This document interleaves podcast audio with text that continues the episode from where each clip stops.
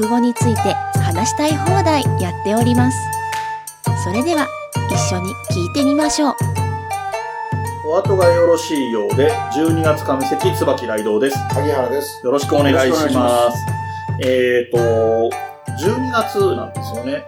で、はい去年は割と12月っぽいことをやろうとかっていう感じでやってたんですけれども、年末年の瀬ですねっていう感じでやったんですけど、で今回はそんなことやってる場合じゃないっていう状況が起こってまして、素晴らしいことになってえー、再びですね、今年に入ってから2人目ですね。てか初めて、初めてから2人目か。えー、落語家さんをゲストにお迎えできております。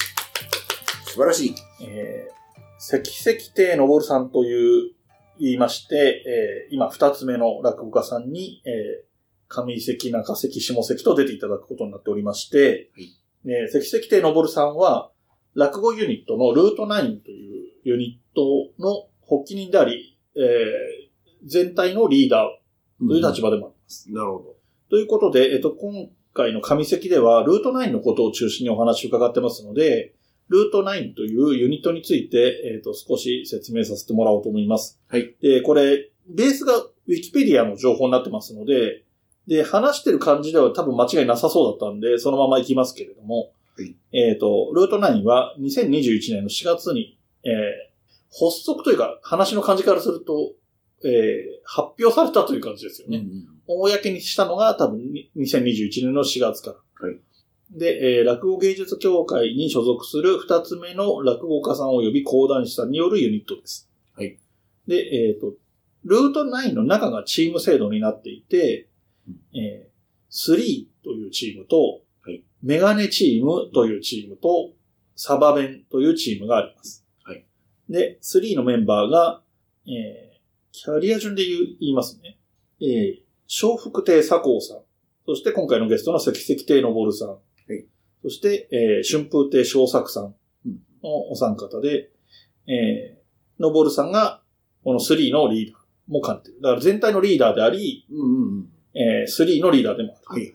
で、二つ目がメガネチームというチームで、えっ、と、こちらはメンバーが、春雨や晴れたさん、三遊亭花金さん、そして春風亭昇林さん。はい。という三方で構成されていて、えー、昇林さんがリーダー。うんで、三つ目のグループが、サバ弁というチームで、えー春風亭勉強さん。で、唯一の講談師、そして唯一の女性の神田桜子さん。おー、はいはい。そして、えー三遊亭陣馬さん。で、えー、陣馬さんがリーダーという形になっていて、えっ、と、各チームのリーダーは、のぼるさんの同期の3人という形になっているそうです。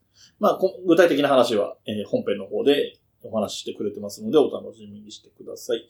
で、えっ、と、ルート9の特色としては、えっ、と、この3チームの、えー競争なんですね。簡単に言うと。はいはい。で、えっ、と、ポイント制を設けていて、えっ、と、各チームの、えー、工業の集客に関して1人当たり10ポイント。うんうん。で、配信をやってる場合の配信の1人当たりが5ポイント。半分になるということですね。来客の半分。で、えーグッズも販売していて、その、こう落語会でグッズを販売していて、そのグッズのポイントとしては、100円あたり1ポイント。なるほど。で、さらに YouTube もそれぞれ、えっと、金、土、日っていう風に、金曜が、えっと、3。で、土曜日がメガネチーム。で、日曜日がサバメンっていう順番で配信、あの、YouTube 配信してるんですけなども。こちらも YouTube のいいねを一つあたり、1いいねあたり1ポイント。っうん。ていう計算でポイント集計をして、すごいね。えっと、競争する。で、えー、優勝したチームが、この落語会のギャラを総取りできる というルールになってるそうです。なるほど。はい。で、それがどうなるかっていうのがわかるのが、12月の18日土曜日ということになっているという話ですね。もうすぐですね。はい。えーその辺の話も、えー本題の方で、のぼるさんがしっかりしてくれてますので、はいお聞きいただきたいと思います。えーそれでは本編をどうぞ。はい。ということで、早速ゲストのご紹介です。関石亭のぼるさんです。よろしくお願いします。よろしくお願いしますすいません、よろしくお願いいたします。テンションが、ええテンションが、さすがのぼるさんのテンション。大声じゃなければもう僕の良さいきませんからね。一つよろしくお願いいたします。よろしくお願いしますありがとうございます。はい。ということで、えっと、本来だったら、まずはのぼるさんってどういう人かっていう話から入るのが通常なんですけれども、はいえっと、タイミングがタイミングなんで、はいはいはい。ルート9の話から入りたいなと思ってるんですね。ありがとうございます。えっと、ルート9っていうユニットをやってる、があるよっていう話とかっていうのは、はいはいまあ、これまでにこの番組でもしてきているんですけれども、はいはい。えーで、この今、この本編に入る前の段階で、はいえーメンバーなんかについてはお話ししている通りなんですけれども、はい。えっと、そもそも、えっと、はいこの、えっと、まあ、ユニットそのものを作ろうって思ったきっかけというか、はい。その辺からお話聞きたいんですけど。そうです。意外とこの、ちゃんと、ちゃんとした理由を多分言ったことがなくてですね。ーちょっとありがたいなっていう、あの、この場がありがたいなと思うんですけどはい、もともとですね、僕ら、まあ、ルート9ってそもそもその3チームで構成されてて、はい僕が入ってる3というチーム、これが前座の頃からですね、あの、落語会を3人でやってたんですよ。うんまあ、勉強会ですね。はいはい。で、まあ、映画館とか、まあ、そういう場所でこう、本当細々とやってまして、うんで、それを前座の時1年ぐらいかな、多分やってたんです。うんで、あのーまあ、なんかじゃあ今後も続けていこうっていう中でですね、それと別に僕とその同期の人間が、はい。えっ、と、三遊亭神馬と春風亭昇林、はいこの3人が完全なるもう入門、なんです楽屋入りが同じ日なんですね。ああ、はいはい完全な、珍しいんです。3人同じ同期って珍しいんですね。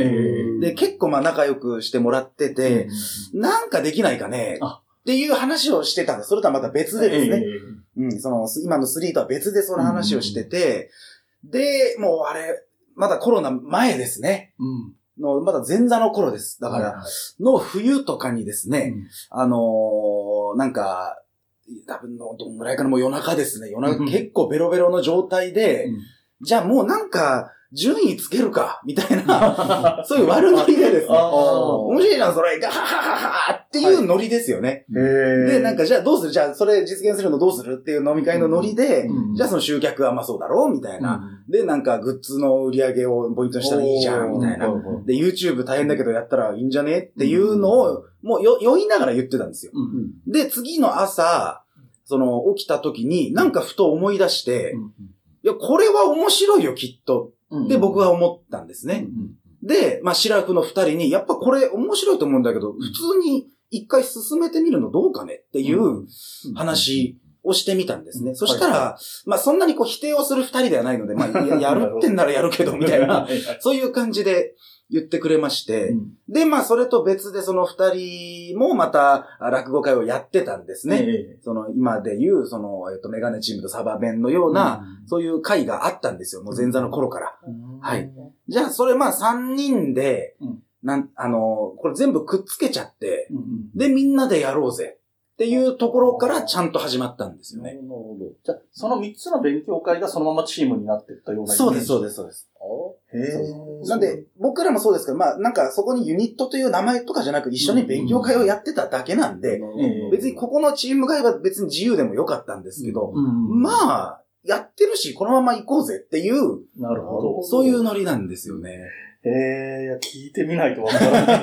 ですよね。なるほど。そうなんですよね。なので、なんかどうやって選んだのっていううんのをよく聞かれるんですけど、うんすごくそれが一番難しい質問でですね。えあの、いや、あったんですよっていう感覚なんですよね。なるほど、なるほど。そこで繋がってくるのが、あの、よくね、最初、初期に、はいあの、あちら側がネタにしてた 激輪が、はいはいはい。なんで俺たち入れないんだって。事情、事情としてはそういう事情そうなんですよね。やっぱり僕らの世代にとってその成金という存在がかなり大きいので、うん。まあ、その、どこが2番戦時にはなりますけど、うんその後を食い、なんか今度行くぞっていう勢いは多分みんななんとなく持ってて、うんで、その水面下でなんか、こう一緒にやろうユニット風なこととかもなんとなくこう、はいはい。動いてはいたんですね。でもなんかやっぱり決め手にかけるというか、うん誰か一人がじゃあこれやるよっていうことがなかったんですよ。なるほど。その中で、じゃあそれもやろうと。でも、やっぱり、なんかバレると、情報がバレると、はいはいはい。なんかぬるっと行くのは良くないとうん。だからもう完全に隠してくれと。ああ、はいはいはい。ということで、で、それで、えっ、と、去年の6月僕が、えっ、と、2つ目昇進したんですけど、うんそのタイミングで発表して、で、うん。9月に、えっ、と、一番下の小作さんが、えー卒業、あ2つ目になるんで、うんそっからドカンと始めるぞと。うんっていうことを思ってたんですけど、その、コロナ禍でまた伸びちゃったんですよね。はいはいはい なので、もう僕らとしては一応これでやるよっていう状態を隠しながら、はい。その、なんか大喜利だったり、なんかいろんな会とかで、なんとなく同企画の人が一緒になんかややれたらいいねって言われるのをちょっと心痛みながら、実はあるんだけど、言えないし。はい。でも、そうなんですよ。絶な対バレるんで、変な話。うんうんい1ミリでもそれが筒抜けになっちゃうとつまんないうんということで、、なんとかそこ耐えうんて、うん、でも本当に応援してくれるお客様は気づいてる方はいたんですよね。あその、一応、なんか布石というか、うん1年間同じ会場で、あの、ずっと毎月やってたんですよ。あその3チームが。なので、なんかお前ら同じとこでずっとやって、ってで、ゲスト、ゲスト、今と同じは形ですね。3人プラスどっかから1人っていう、その形でずっとやってるんで、なんか、なるほど。やろうとしてるだろ、お前ら、みたいな。もう試し始めてる。なるほど。っていう風に言われたりはしたんですけど、えなんでその1年は結構辛かったですね。そうですね。そうです。半年、8ヶ月ぐらい準備して、で、6月でまた伸びる。うんで、次の冬でまた、えっ、と、なんていうんですかね。あの、最初のロックダウンほどではないにして、もうなんか。本当に先が見えない形だったので、うんもう、4月でやるかやめるかみたいな感じだったんですよ。もうできなくないかこれっていう意見もあったりして。でも、やろうぜっていうことで、一歩踏み出してみようっていうことで、うん。なんとか今の形で活動できてるという。僕なんかの目線から見てると、やっぱり急に、なんか、ルートナインって新しいユニット出るんだみたいな印象だったので、で、やっぱり成金があって、その後、カデンツァがあってっていう流れがある中で、次の世代来たなみたいな印象があったのと、ただやっぱりその、おっしゃるように2番戦時になりがちっていうところで、そのチーム戦っていう形、はい。今までないパターンを取り入れてきたなっていうのも注目してたし、で、そのすぐ後に激輪が 面白い絡み方してったっていうのも面白かったし。だから私なんかも、そはいの、ナレキンがあって、カデンツァがあって、で、あ、3番目だから、うんあ3番目ですよね。はいはい、そうです。だから、だからそういうその、えー、3人のチーム制で、っていうふうに思ってたんですけど、そうじゃなくて、むしろ、あの、3チームでやるやるっていうのがもうかなり早い段階で決まっててっていうことですよね。はいだから、あ、なるほどなと、まさに聞かなきゃわかんなかったですね。本当ですよね。なるほど。で激輪ファンというか、うんからは、最初の頃は結構、バッシングがありまして。結構もうここでは言えないようなリアルなあバッシングがもう全部僕のところに届くんですよ。あ、代表というかね、リーダーみたいな形になってるから。あの、YouTube のこう、いや、嫌だっていうボタンじゃなくて、とかじゃなくて、もう演芸場で予選終わりで帰る時とかに声かけられてとか、っええていうのが2回ぐらいありましたね。それは、まあ、ある意味、熱烈なファンということではあるんです激励のメンバーに対して熱烈なファンそうだだねでしょうあ、でね。もそういう人やっぱいらっしゃるんだ。うんまあ、裏切りといえばやっぱりそうですからね。激励の方々も本当に僕、皆さん先輩ですけど、うん本当お世話になってるし、別に至ってよかったんです。変な話ですけど。まあまあそうですねはい。本当に一緒にやりたい人たちでしたし、うんでもまあ、3×3 で行こうっていうまあ、ことで、形がね、収まりが良かったっていうのもあるし。まさにそうですよね。奇数で、奇数で行きたいっていうのがあって。で、ね、でも結果的に、激輪は、あの、YouTube の方ではサバ弁とかと絡んだりして、ね面白い。あの、な本当に、なんていうの、そういうライ、あの、おも遊びとしての、プロレス的な意味での、あの、何ライバル関係みたいなのをうまく描けてて、面白いななんて思ってたりもしたんですけど、で、まあ、あとあれですね、あの、この流れだとほ触れとかなきゃいけないのは、はいあれですね、小鳥もありますねっていうのは一応言っとかないいや、結局、小鳥兄さんの一人勝ちですよね。あの、面白いですもんね。一人ユニットみたいなこと急に言い出して。すごいですよ。なんか、前あの、大福、玉川大福兄さんはいのラジオに呼んでいただいたんですよ。ええその時最初はまあ、ルートナインのリーダー。で、えっ、と、激輪の皆さうんん。、で、その、小鳥っていうのを ずりーよみたいな。言ってるけど全員分ですからね。そうなんですよね。何それみたいな。ぜいいなみたいな、っていうのありましたね。えじゃあ、あれですかね、あの、まあ、他のね、協会とかにもそういうユニットとかあるんでしょうけど、はいはいはいやっぱり傾向として、落語芸術協会ってそういう風潮が、雰囲気ができてきてるじゃないですか。そうですね。で、これ、ただまあ、まあ厳密に言うとね、間の何年か、この世代ってそういうの作んなかったんだっていう世代がいないこともないとは思うんですけど、そうですね。で、今の前座さんで、これから二つ目に上がってくる世代とかもきっとそういうようなことを目論んでたりはするのかなっていう気はする。でしょうね、でも。やっぱり、ね、知名度とか上がりやすいと思うし。どうなんでしょうね。でも、わからないところがあって、その、僕ら一応なんか動画とか、なんか、ちょっと新しいことできるだけやろうぜっていうことで、他の落語界との差別化をしようっていうのは変な話、もう多分平均年齢30ぐらいなんで、おじさんたちが考えちゃってるんですね。これを。なので本当はこれを20代前半の子たちがやった方が面白いのかもしれないなって思う時はあるんですよ。なので、多分、でも下から、下の後輩の子たちから見て、今のルート9とかカデンザとか、まあ、激励もそうですね、踊りが、どう映ってるか次第というか、あまあそうです、ここがダサく映ってたら、やろうという気にはならないんですよ。成金の2番戦時でどうにもなんねえなってなってたら、もうユニットというかなんか違う名前にするとかなんか、うん、やり方変えてくる。そうです、そうです。じゃないかなとは思うんです。もっと個人戦にした方が面白いんじゃねっていう何か新しい、なんか形があればですね。そういうこともあるかもしれないですね。はい、はい、なんだろう。このチーム戦みたいなことでやってることを個人戦みたいな形で、そのグループとして協力するっていうよりも対決みたいな形にするみたいな、新しい考え方が出てくるかもしれない。で、もっと言うともう全部の協会入ったユニットが最強だとは思うんですね。でそういう人間がもし何人かいるんであれば可能なんですよね。そうですね。たまたまなんですけど、ちょっと話、あれしたけど、75年の回だっけな、あのはいはい。この前、小春さん、立川小春さんの、はい、えー、回見に行ったら、はい。はい、あの、こう、なんですか、詳細紙配ってたんですけど、はい、小原さん75年生まれかな？75年、同じ年の生まれで5人グループで全員、要するに、えっ、と、東京の4波と、関西のベベさんと、入れて5人で会話やってて、っていうのがあって、ああ、なるほどと思ったんですよね。なので、本当はその教会の枠組みを、今、こちら会員さんもそういう動きで、聖路亭の余市会でやられてましたけど、やっぱ、すみません、75年じゃなかった。昭和57年だよ。ああ、なるほど。これ57年。ああ。こういうメンツなんですよ。これはすごいな。あの、古くは6人の会なんかがそういうのに近い、超党派的な、超党派的なますね。鶴瓶師匠がいたり、カロクさんとか小朝さんとかいてっていうようなメンツでしたね。まあ、こういうのはまさに、ある意味ね、あの、野村さんおっしゃるように最強 まあ、でしょうけども、まあでも、思うんですよね。現状を見るとやっぱり芸協が割とこう積極的にというか、結果的にはユニットが多いような気がしてて。数として多いですよね。やっぱりそれさっきおっしゃったけど、成金の存在っていうのがやっぱり一つ大きいのかなそれはあるでしょうね。やっぱりみんなは、尊敬してない後輩なんていないですからね。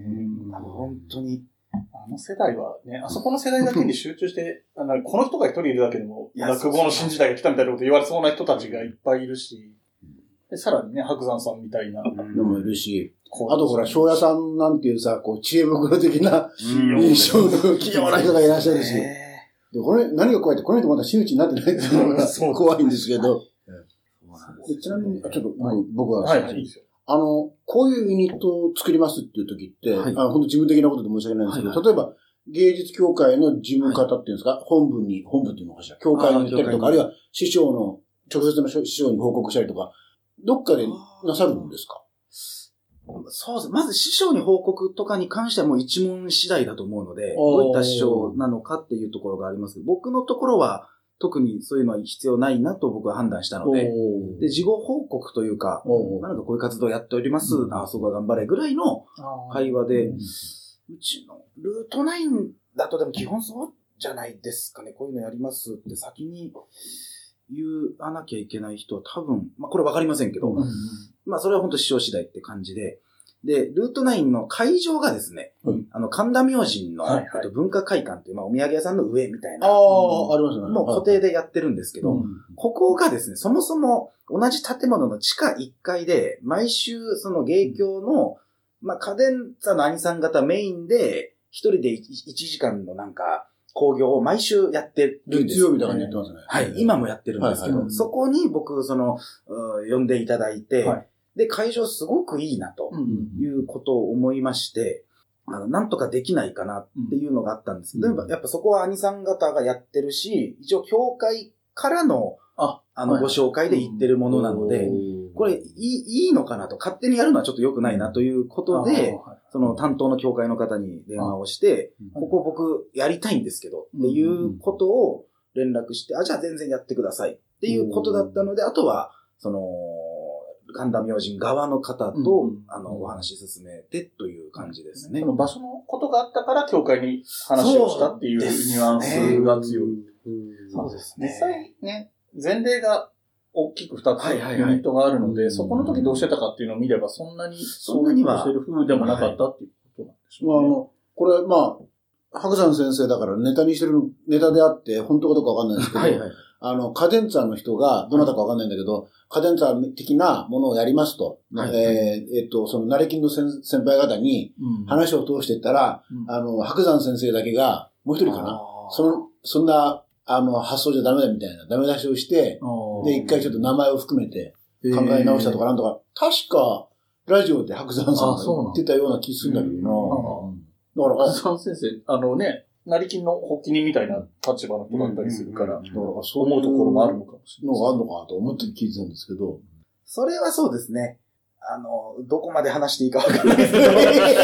まあ、家電ザの愛さん方の場合は一応同じ形で、成金と同じ場所で、形で、っていうのがあったのでそっ、かそっかそっか。なので僕がその教会に話し通すのと同じ形ですよ、成さんが、成金に言わなきゃっていうのはあったかもしれないですね。そうかそうか。同じ場所で、そのやり方を継承しますよっていう立場にいたからっていう。同じ曜日の時間帯をいただいたんですよ。うんその枠をほどなるほど。そうかそうか。成金がなくなったからそこに入るというはい形。っていうのがあったんですね。うーん。面白い。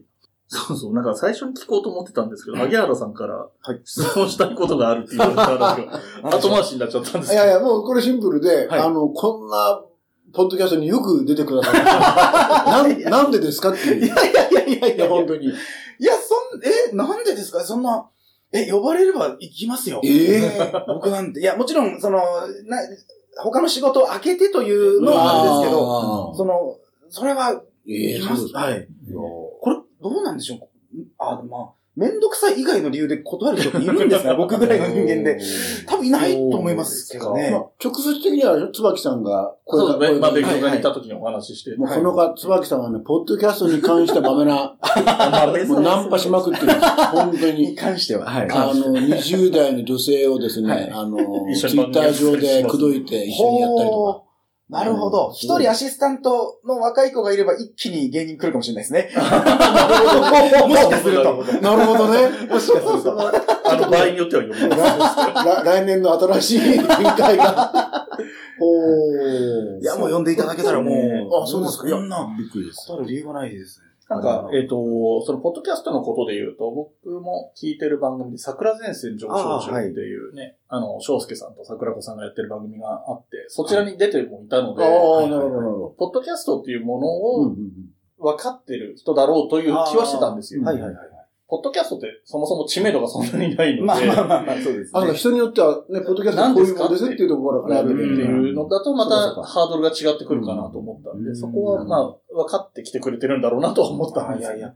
で、僕としてはやっぱその直接お会いしてお話できるっていうのので、あの、あー。OK しました。その、声いただいたことあるんですよ。うん。その、お断りっていうか、うまくいかなかったのは、その、なんですか。ネットを通して。ネット通して、あだと会話もしづらいですし、多分その、そうですね。あんまり身のなる話にならないような気がして、てっていうのはありました。ね。あのー、ルートラインでツイキャスでや、はいはいはい。ルートラインラジオっていうはい。やってますよね。あれはだからそういう遠隔にはなってしまってたりはするんでしょうけど、そうですね。あれはでも、なんていうの？知ってる者同士がやってることだからうまくいくのであそうですそうって、我々みたいな初対面に近いとか、はい。まあ実際に初対面の人と話すってなると、まあ正直、ポッドキャスト僕も数年やってますけど、はいはい。やっぱり遠隔だと間が合わないとそうなか、んですよね。あと、タイムラグがね、やっぱり出たりするので、同じタイミングで喋っちゃったりとかそういうのもあるの いでや、、そうなんですよ。その辺では確かにおっしゃる通りで。ええ表情を見ながら、あーそうですよねできた方が絶対に面白いものができるんじゃないかなと。はい。というところで、ルート9についてお話伺ってきたんですけれども、はいえっ、と、そのルート9がいよいよクライマックスを迎えて、はい。いるわけですよね。はいえっ、と、最終公演っていう言い方でいいんですかね？そうですね。最終公演が、えっと、12月18日の土曜日うんなんですが、あの、いわゆる1年間、まあ、4月から始めてやってきて、ポイントとかで競い合って、はこの結果発表ですね。はいはいはい。という日が12月18日はいなんですね。なので皆さんぜひ来ていただきたいんですが、なんとありがたいことに完売ということで、そうなんですよねなんとなんとなんで本当にありがたいことに。そうですよね。いや、これは僕ら本当9人本当喜んでまして、やっぱ最初僕らが始めるよってなった時に、それこそ先ほど名前出たあの白山先生とか、えー、こちらく師匠宮地師匠とかがこう持ち上げてくれた形で。なんかやるみたいだよってみんなにこう教えてくれたんですね。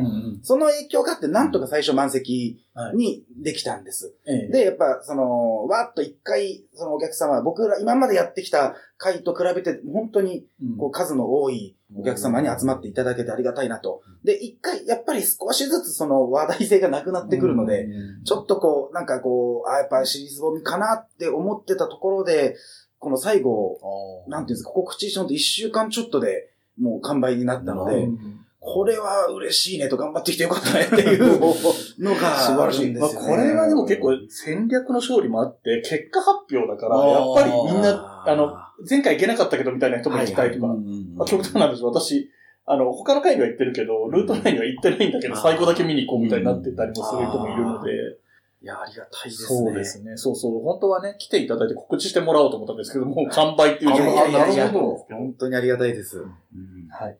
えーというところで、えっと、その、結果発表があって、まあ一応そこの、まあ1年というか、はい。9ヶ月、まあはい総決算みたいな形になるんですけれども、はい来年以降っていうのはどういう形になっていくとかっていうのはお話できる感じなんですかね？と、うーん、何も決まっていないと言えば嘘になります。なるほど。という感じです。なるほどただ、なんか、で発表できるってところまで言ってるわけでもないというか。うーん、その、そうですね、良きところで皆様にあのお伝えできれば。いいかなと。ただ、なんかやっぱり僕の中のコンセプトとして、その落語会ではうん、あの、通常の落語会では感じられない感情の動きを皆さんに楽しんでもらいたいなと、うん。というふうに思っております。なるほど。はい。え、それは、つまり今年、今年で言えば、ポイント制で、順番決めようぜみたいな。これって、あそうなんです。やっぱりお客様から見て、通常の落語会って、行って頑張れってことってあんまりないと思うんですね。ね。で、負けて悔しいっていう思いをする人が、その、今3チームありますけど、どっかのチームがすごい人気あるってわけじゃないので、うん3分の2の人は、うん最後の回にお金出して来てるのに、うんちょっと悔しい思いをする。ああ、なるほど。すごく変な話。そして3分の1の人はすごく嬉しい思いをする。いつも普通以上に思う嬉しい。そうなんです、そうなんです。なので、これってやっぱり通常の落語会うんではないものだったり。もっとこの愛着が湧くという形になればいいなと。というので、また新しいものを来年も、うん、企画できればいいなというふうに思っております。はい。という感じで、結構いい時間ですね。ですね。じゃあ、えっ、と、ルートラインについての話は一旦ここまでにしたいと思います。ありがとうございました。ありがとうございま。す。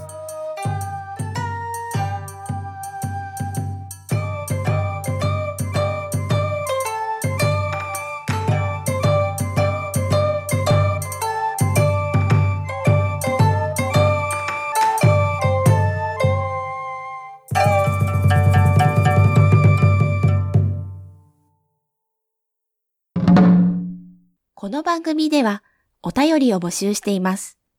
メールアドレスは、おあと202004アットマーク gmail.com o, a, t, o, 202004アットマーク g, m, a, i, l, c, o, m です。お便りお待ちしております。また、SNS のハッシュタグは、シャープおあと。おあとはひらがな3文字です。こちらもよろしくお願いします。